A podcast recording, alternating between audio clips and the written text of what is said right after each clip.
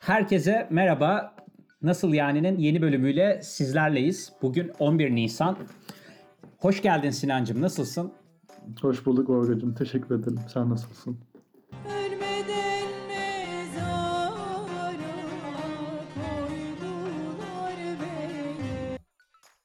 Kaan'cım sen nasılsın? Volgacım merhabalar. Bugün güzel bir gün. Tezimde biraz hızlandığım için ve havada güzel olduğu için keyfim ve enerjim yerinde. Ufak tefek bağlantı sorunlarım var ama kaydımızı alırken bir sorun yaratmayacağını umuyorum. Çok teşekkürler. Ne üzerine tez yazıyorsun? Bunu da dinleyicilerimizle paylaşmak ister misin? Çok sıkıcı hale getirmeden mümkünse. Çok sıkıcı hale getirmeden e, üreticinin piyasada bulunan ürünlerinden kaynaklanan zararlarını hangi raddeye kadar engellemekle yükümlü olduğu üzerine çalışıyorum gibi Ben çok basit haliyle bile. anlatabiliriz. Evet, evet. Kesinlikle eee, şey ne denir? Ben de başta tüketici çok fazla tekrar ettiği için cümlenin içinde eee, takip edemedim ama eee, bu kadar. Bizim de entelektüelliğimiz bu kadar zaten. Eee, o zaman devam edelim. Arkadaşlar şöyle bir olay olmuş. Eee, Doğu Avrupa direkt sınır komşumuz olmasa da eee, kültürel bağlarımızın yoğun olduğu, eee, yıllarca yakın yaşadığımız Türkiye'de de pek çok vatandaş hatta yakın arkadaşlarım da vardır Roman, e, Romanya vatandaşı. Arkadaşlar böyle bir case geldi önümüze. E, direkt biliyorsunuz artık nasıl yaniye gönderiyorlar böyle ilginç case'leri dünyanın dört bir yanından. E, lütfen bunun programını yapın diye. E, bir beyefendi sırra kadem basıyor ve mahkeme kararıyla artık bu beyefendinin öldüğüne e, karar veriliyor. Sonra beyefendi gelip karara e, itiraz etmek istiyor ancak ilk mahkemeye gittiğinde e, beyefendiye siz ölüsünüz diyor mahkeme. Çünkü hukuki olarak ölü olduğuna karar verilmiş. Ben de bunu düşününce dedim ki ya acaba yeterince e, devletle temas içinde olmazsam burada da kurumlarla atıyorum PTT'den posta pulu almazsam efendime söyleyeyim işte hastaneye gidip sigortamda şey yapmazsam beni de ölü kabul eder mi devlet? Dönüp böyle Vorgacım sen öldün e, derler mi? Bu konuda bir itirazda bulunmam gerekir mi? Ya da bu yaşanır mı Türkiye'de? Ölmeden mezara koyarlar mı? Sevgili arkadaşlar size bırakıyorum. Yani sen şunu söylemek istiyorsun. Benim belirli aralıklarla devlete gidip kardeşim ben yaşıyorum bak demem gerekir mi? Onu öğrenmek istiyorsun anladığım kadarıyla değil mi? Evet evet tedirginim. Tedirginim bu konuda. Sonuçta e, canlı yayın yapmıyorum devlete. E, 1984'te de yaşamıyoruz. Dolayısıyla e, beyan etmem gerekiyorsa bir dilekçe yaşadı, ye- hazırlayalım yaşadığıma dair. Peki o dilekçenin senin tarafından yazılıp imzalandığını nasıl kanıtlayacaksın? Belki sen öldün gerçekten Vorga. Çok doğru söylüyorsun. Onun için de bir dilekçe yazsak bu şekilde sonsuz bir dilekçe loop'una girsek. Vallahi Ya ben işte- açıkçası başına öyle bir şey gelmesi durumunda çok elleşme derim. Çünkü vergi ödemene gerek yok. Hiçbir yükümlülüğün yok. Sakin sakin yaşarsın işte ondan sonraki hayatını. Rahat bence. gayet tercih sigorta giriş edilebilir. falan sorun olabilir mesela. Bırak abi. Hiç gerek yok ki. Hani ne yapacaksın? Ölmüşsün zaten. Yani hangimiz yaşıyoruz ki diyorsun anladığım kadarıyla. Ölsen ne olacak diyorsun. Yani ölmek sadece mezara girmek midir diyorum aslında. Neyse. Okey. Ölmek sadece mezara girmek midir kısmından konumuza dönerim o zaman dilersen. Şimdi Vorgacığım şöyle oluyor. Ee, senin biz e, canlı kanlı diyeceğim. Canlı kanlı öldüğünü gördüğümüz anlar dışında hani e, o cihazdaki düz çizgiyi gördüğümüz anlar dışında da bazı durumlarda senin öldüğünü öldüğüne kanaat getiriyor hukuk sistemi öyle anlatayım. Bunun için Çok- belirli durumlar var. Bahsettiğin e, Romanya'daki olayda şöyle olduğunu tahmin ediyorum ben. Bizim e, gayiplik dediğimiz bir kurum var. Gayiplik ne demek? Senin biz e, öldüğünü görmedik ama sen ortadan kayboldun artık. Senden çok uzun süredir haber alamıyoruz artık. Ve bir noktada diyoruz ki tamam Vorga artık ölmüştür herhalde yaşamıyordur. Ve sen ölmüşsün gibi hukuk sistemini e, bu yönde şekillendiriyoruz. Bu şekilde girişler yapıyoruz. Bu şekilde senin kişilik hayatın sona kişiliğin sona ermiş oluyor. Ya burada şunu eklemek lazım. Sadece uzun süredir e, etrafta görülmemen değil, e, ölümüne kuvvetle muhtemel bir olay yaşanmış olması da aranıyor bu arada burada. Hani sırf 30 yıldır etrafta yokum, bu kişi öldü değil. Kişi 30 yıldır etrafta yok ve atıyorum ormanda kayboldu, bulunamadı bir daha. O zaman belki bu kişi ölmüştür denilebiliyor. Bunların Şimdi ikisi- kademeleri mi var? Kademeleri mi var? Kesin öldü ve belki ölmüştür birbirinden farklı hukuki e, açıklamalar mı? Yoksa tek bir tanım altına mı e, Ee, giriyorlar? İkisini daha net ayırmamız gerekirse öncelikle ölüm karinesi dediğimiz bir kurum var. Ee, karine nedir? Hukuken bir karine söz konusu olduğunda biz o olayın karinenin gösterdiği şekilde olduğunu kabul ederiz. Ama sen gelip bu böyle değildir ispat edebilirsin. Yani bir kural değil, bir e, hukuki bir varsayım olarak tanımlayabiliriz zannediyorum Sinancım değil mi? Yanlış bir şey söylemediğimi tahmin ediyorum. Üf, Yani varsayım demek doğru değil çünkü varsayımın tersi kanıtlanamıyor. Hani sen metodolojiden 100 üzerinden 150 aldığın için çok daha iyi kanıtlayıp şey yapabilirsin. Teşekkür ediyorum bunu duyurduğumuz için biraz daha belki. keyiflendim. evet. Hmm. Yani kar, karina aslında şu. e, normal hayatın olağan akışında üçüncü kişilerin baktığı zaman bir sonuç bağlayabileceği maddi vakalar. Ama bunun tersi her zaman kanıtlanabiliyor. Yani e, mesela ak- aklıma boşanmayla ve aldatmayla alakalı örnekler geliyor ama Yo, ölüm ölüm karinesine dönebiliriz direkt. Ya ölüm karinesi şu demek senin e, öldüğünü kabul etmekte haklı olduğumuz senin ölümüne kesin gözle bakılması gereken bir durum içerisinde sen kaybolursan e, biz senin cesedini bulamasak bile tamam artık Vorga ölmüştür diyoruz. Bu ne olabilir? Örneğin bir uçak kazası yaşandı. Uçak kazasından kimse sağ çıkmadı. İşte 150 kişinin cesedi bulundu. Kalan 30 kişinin cesedi bulunamadı. Biz bu 30 kişiye de ölüm karinesi uyarınca tamam artık bu kişiler de ölmüş olsa gerek diyoruz. Ama bu kişi mesela e, 10 yıl bir adada yaşayıp çıkıp gelip bak kardeşim ben ölmedim ben buradayım. Orada işte kokonat suyuyla hayatta kaldım vesaire derse de yok kardeşim sen öldün demiyoruz. Aa öyle mi hoş geldin ne iyi yaptın da geldin diyoruz. Ve hatamızı düzeltiyoruz. Karinin aksi ispatlanmış oluyor. ölüm karinesi bu. Dinleyicilerimizin navige olması adına Kaan bir sorum olacak. İlk soruya döneceğim hatta Romanya hususunda. Orada hukuk bizden farklı mı işliyor? Hani medeniyet de biraz Drakula üzerine inşa olduğu için hani ölüm konusunda farklı bir beyanat yapma konusunda kendilerinde hak mı görüyorlar? Hani orada e, vatandaşla karşı karşıya kaldıklarında demiş ki siz öldünüz beyefendi. E, biz de biraz önce açıkladığın kadarıyla e, hatamızı kabul ediyoruz dedin. Romanya'da etmemişler mi sence? Nasıl işlemiş? Farklı bir konu mu var burada? öncelikle bu e, ölüm karinesi değil de bu gayiplikle alakalı bir mesele. Gayipliğe de şimdi geleceğiz. Fakat Romanya hukukuyla alakalı bir uzmanlığım yok.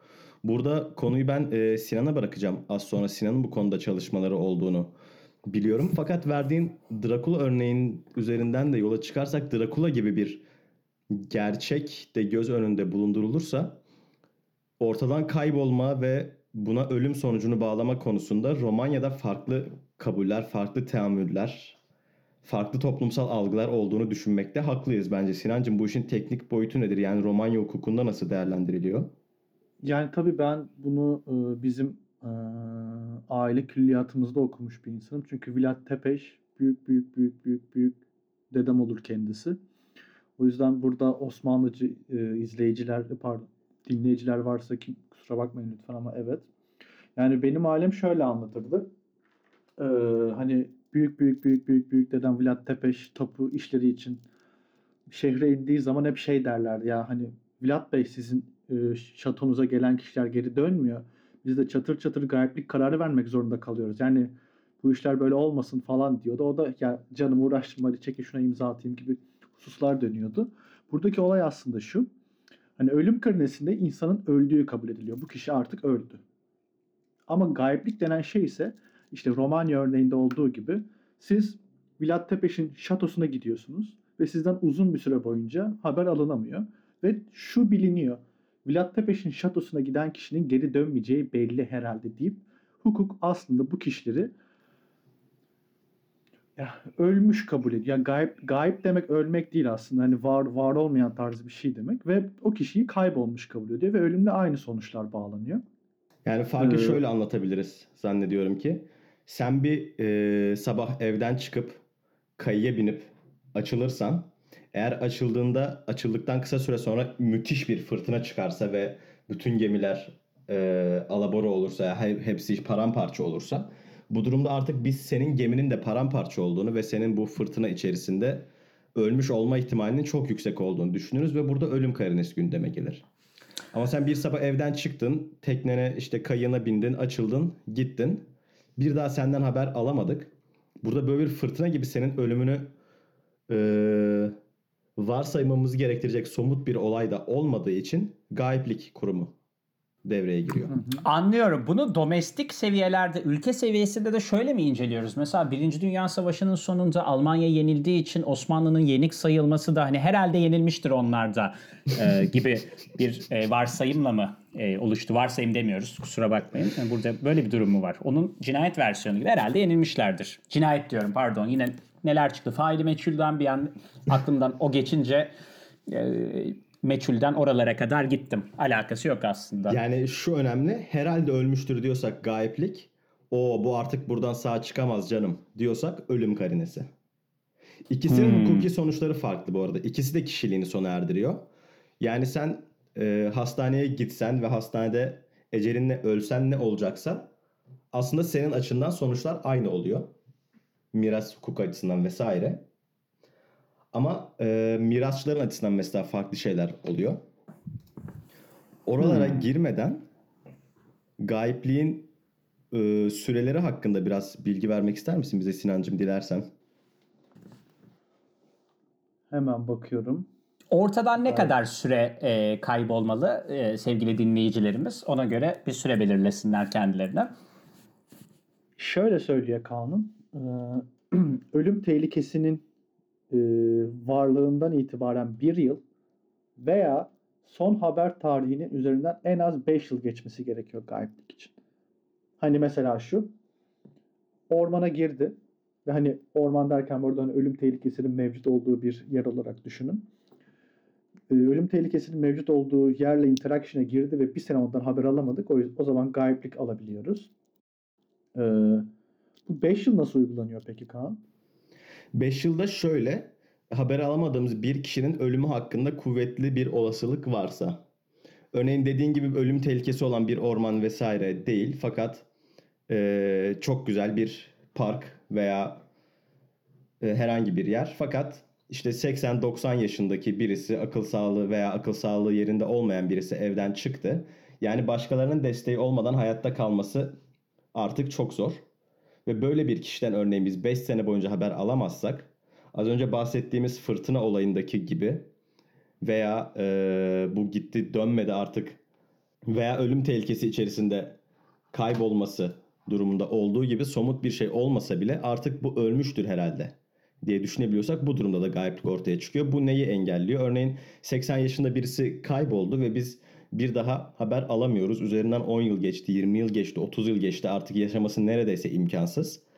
Fakat buna rağmen hukuki düzlemde kişiliği devam ederse bazı sonuçlar doğmayacak, bazı şeyler engellenmiş olacak. Bundan kaçınmak adına veya böyle bir sorun yaşamamak adına gayiplik kurumu var. Ölmeden mezara koyuyoruz işte. Ölmeden mezara Tabii, koyuyoruz. Ölmüştür artık. Ölmüş olsa gerek diyerek. Ama bu şey demek değil bu arada. Şimdi eee Sinancım mesela önümüzdeki aylarda askerlik şubesinden kağıt geldi Sinan'a. Sinan anne ben askerlik şubesine gidiyorum dedi. Vorgacım benim askerlik şubesinde işim var dedi. Hadi görüşürüz dedi. Evden çıktı. Asker şubesine diye gitti ve bir daha haber alamadık. 10 yıl, 20 yıl, 30 yıl, 40 yıl geçti. Burada bir ölüm tehlikesi yok. Sinan'ın öldüğüne dair hiçbir emare yok. Burada gayiplik uygulanmıyor artık. Ama örneğin biz bir dağ evine tatile gittik. Böyle üçümüz bu üçlü. Ee, kış ortası. Hava eksi 10 derece. Sinan dedi ki işte ben bir bakayım dedi. Hava çok güzel bir yürüyüşe gideyim dedi. Yürüyüşe gitti ve bir daha dönmedi. Burada gayiplik düşünülebilir artık. Yani iki olay da çok hoşuma gitti açıkçası. Öyle bir anda ortadan kaybolma hoşuma gitti. Özellikle askerlik şube olayında spoiler vermiş olmam. Bu arada bunu, burayı dinleyen sayın savcılar veya sayın askerlik yetkilileri öyle bir şey olmayacak merak etmeyin. Merak etmeyin. Ben geleceğim. Gerekli tecil işlemlerimi de yapacağım. Kaan saçmalıyor. Boş verin.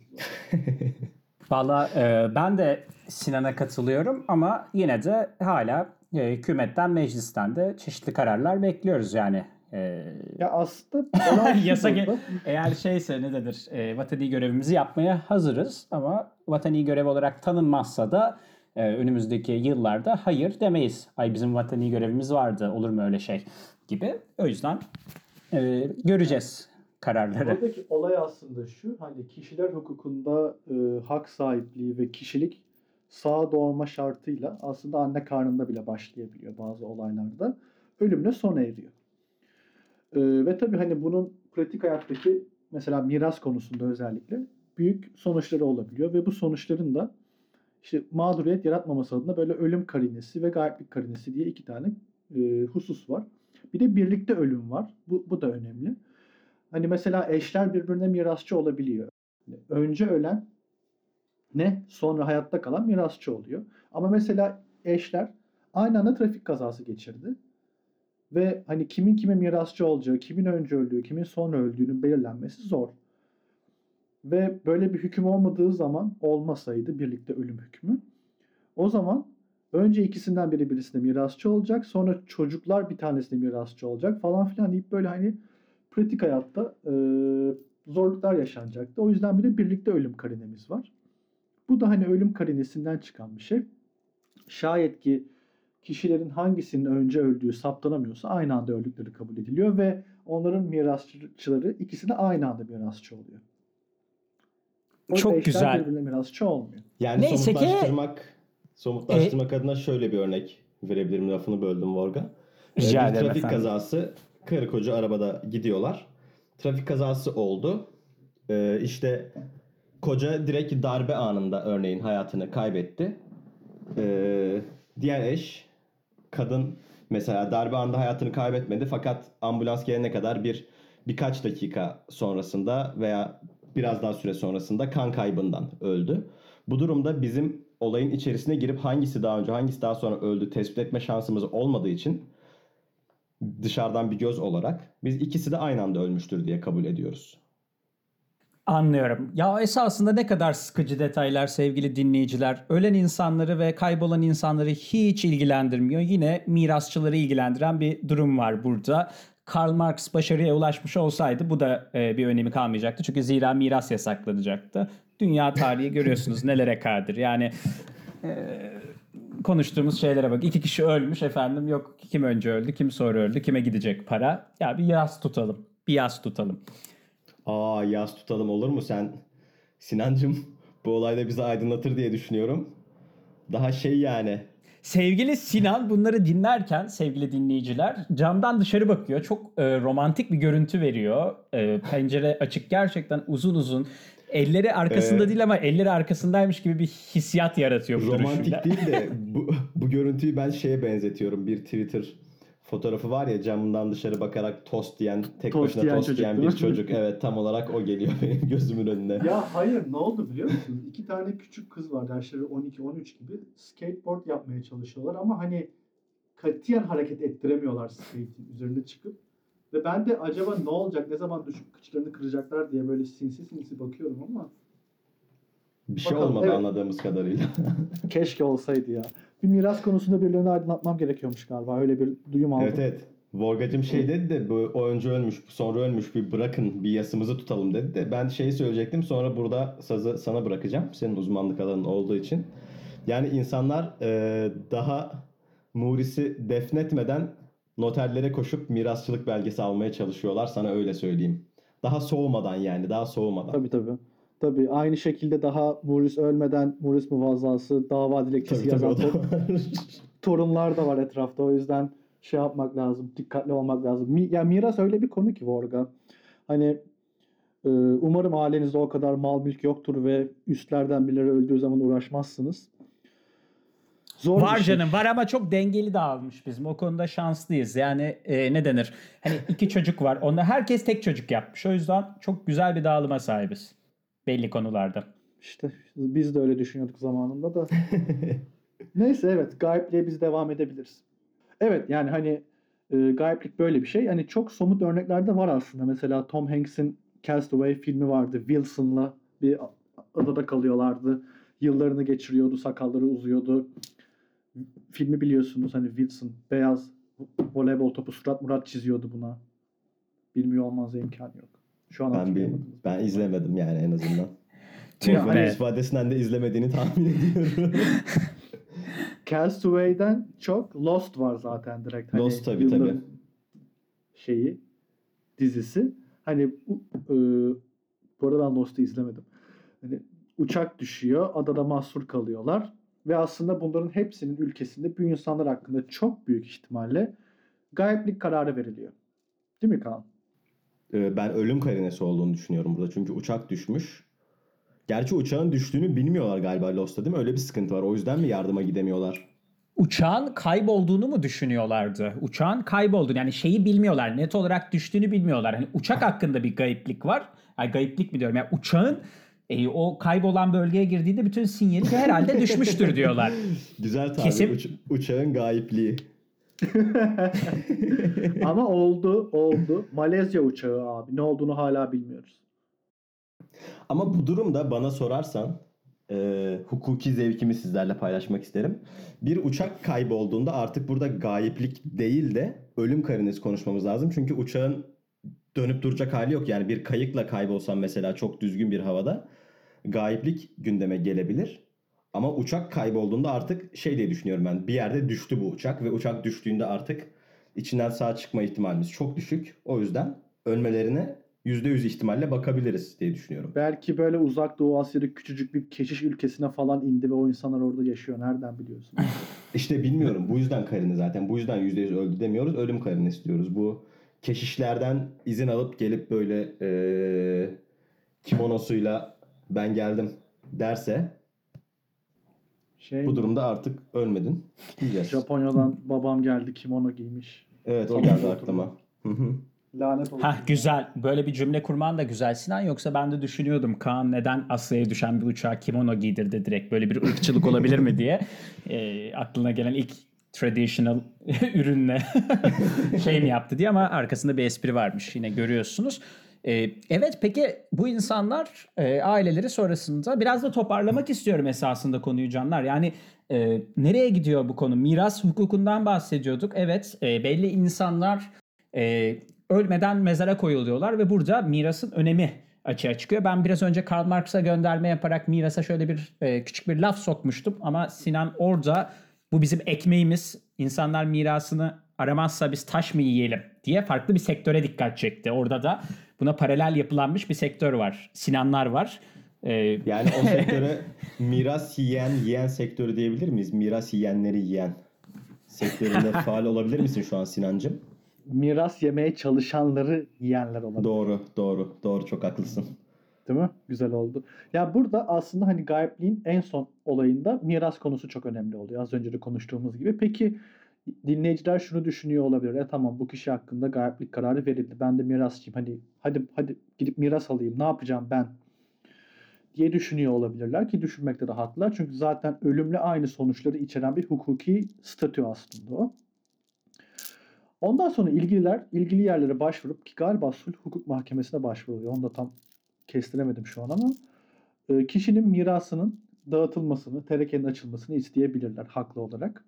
Ama burada normal miras hukukundan hani normal eceliyle ölen kişinin mirasının paylaştırılmasından farklı olarak kişinin ölmediği, kişinin ölü kabul edildiğinin sonucu olarak mirasçılardan mahkeme teminat göstermelerini istiyor. Bu şu demek. Bu kişi yarın bir gün geri gelebilir. Kaldı ki Tom Hanks geri geliyordu filmde. Bu kişi geri gelebilir. Oo spoiler yedik sabah sabah iyi mi?